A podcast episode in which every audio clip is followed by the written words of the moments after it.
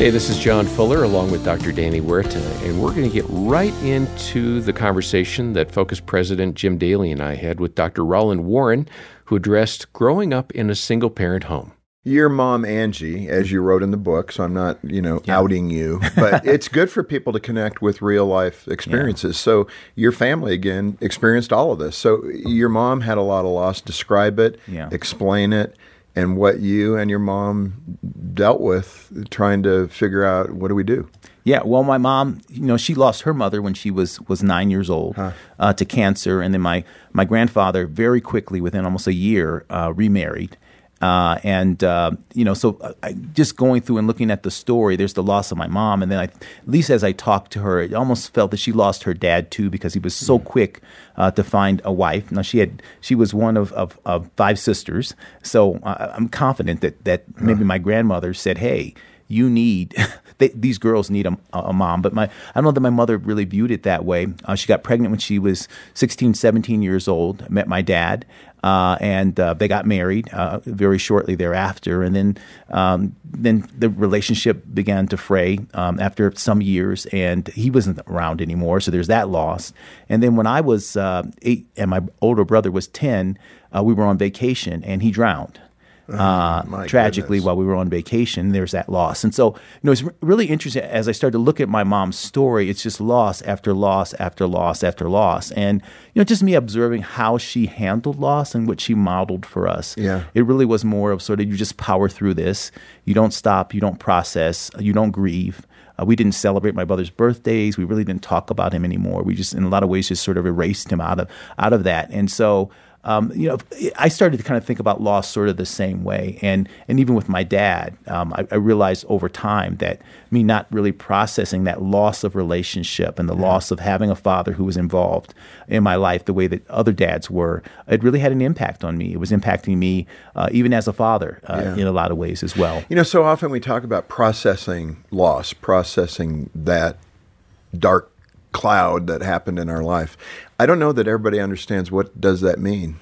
Uh, what does it mean to process that? Well, the first step in that really is, frankly, acknowledging it. Just calling it for just what calling it, it what it is, and yeah. don't try to reframe it in, yeah. or repackage it into something that it's not. And I think that that's one of the key roles that a single mom can play Eh, it, with her son is is really calling that loss a loss and acknowledging and talking hurt, about it and talking about it. Yeah. It hurts that he's not here. Yeah. I get that, yeah. and you know I think that you know, and frankly, it's a loss for her too. And that's a lot of times why I think that it's difficult for a single mom to do that because then acknowledging that loss, and that means that it takes you to a place of of pain and rejection and hurt in some ways, and so you don't want to go there. So therefore, you're not really equipping your son to go there, and that can lead to some problems which which are problematic for him. Yeah, you know, one thing in hearing your mom's story story, and I ha- haven't had the privilege of meeting your mom, but she represents women, right? Yeah. And one of the things I've noticed talking to our guests, our female guests that are here, women have an incredible capacity to look at themselves 1st mm-hmm.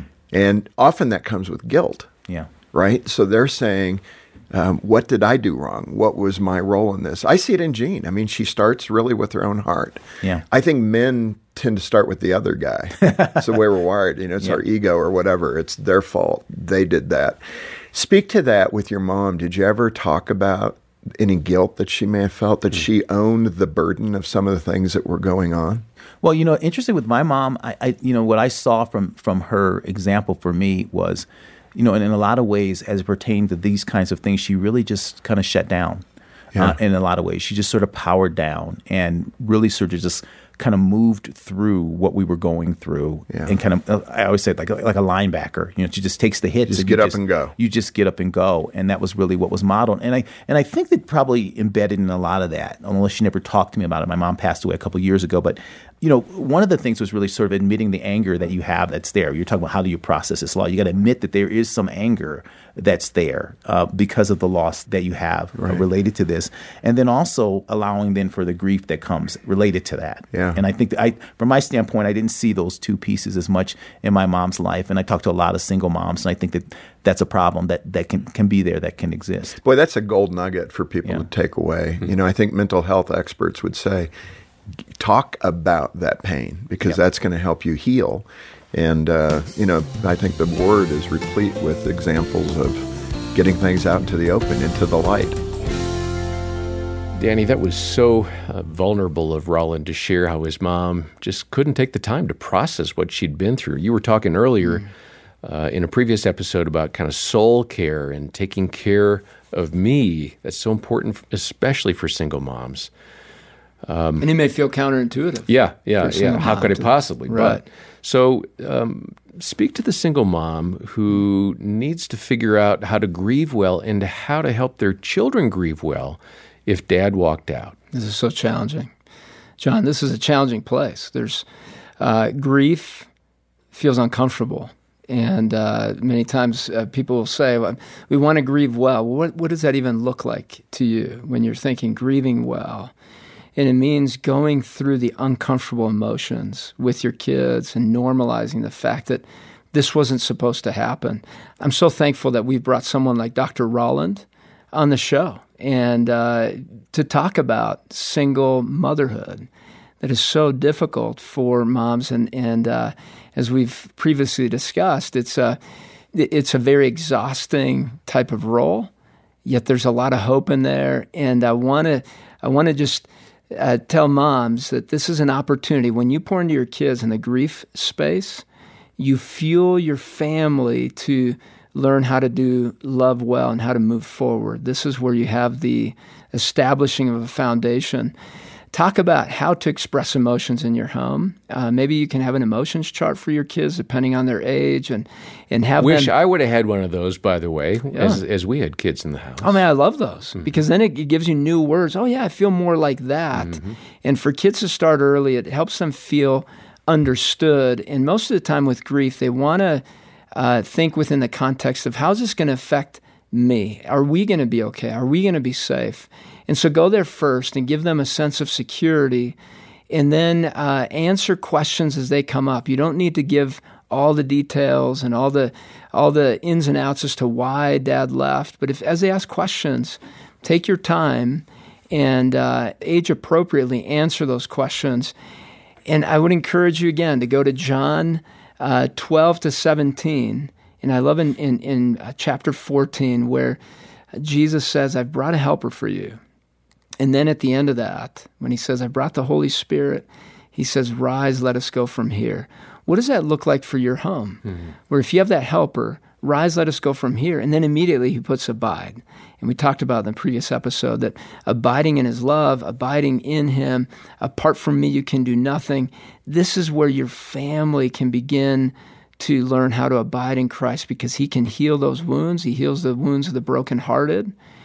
And sometimes your kids will bring behaviors and emotions that are at the most inconvenient times that are popping and exploding because of some of these things mm-hmm. and go deeper there. Hey, it was tough, the dad left, huh? It was uh, what's going on below this. Instead of reacting to the behaviors and escalating, mm-hmm. go to the deeper places and patiently go there with compassion. And I realize many times you're probably tired and not wanting to go a little deeper, but that's going to be helpful for your child to learn how to how to self-regulate, how to yes. manage all that mm-hmm. world that feels like it's going chaotic, and uh, then look for help. That's it's great to model with your kids. It's okay to see a counselor, pastor, talk to other people as you're trying to navigate all the emotions and, and pain that you're trying to mm-hmm. to go through. Yeah, and if you're struggling with where to start, um, start with the phone call to focus on the family. We have a yes. terrific team of caring Christian counselors, and uh, they will uh, listen to you. They'll offer some insights, maybe uh, a resource or two that would be of help for you in your specific situation, and they can connect you with somebody in your own area if that would be helpful. Uh, we're a phone call away, 800, the letter A, and the word family. Uh, just call and request to speak with one of our counselors. And if you've been encouraged by our ministry at any step along the way in your journey as a mom or a dad, I wonder if you'd prayerfully consider donating. Please do. Uh, this ministry relies on your generosity to continue producing uh, resources like uh, podcasts and offering books and having a counseling team. I mean, that counseling team is uh, provided for you as a free resource because of our generous donors. They make it possible. Uh, maybe you can donate to the ministry today. I hope so. If you can, uh, for a gift of any amount, we'll send a copy of Roland's book, Raising Sons of Promise A Guide for Single Mothers of Boys. Uh, be generous as you can and request that book. And by the way, if you're a single mom and you don't have the resources from which to give right now, let us know that and we'll send the book to you and we'll trust that donors will cover the cost of that. Uh, the details are in the show notes.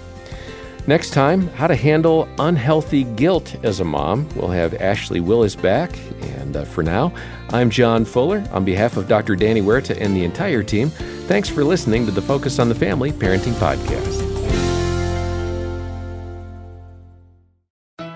Hi, I'm Dr. Greg Smalley. And I'm Erin Smalley. Marriage is an amazing gift from God, but it can also be a challenge sometimes. That's right. We could all use a little guidance. And that's why we started our podcast, Crazy Little Thing Called Marriage. We talk about things like recognizing conflict cycles, dealing with stress, and how to grow your love each day. Listen at crazylittlethingcalledmarriage.com or wherever you get your podcasts. We can't wait to see you there.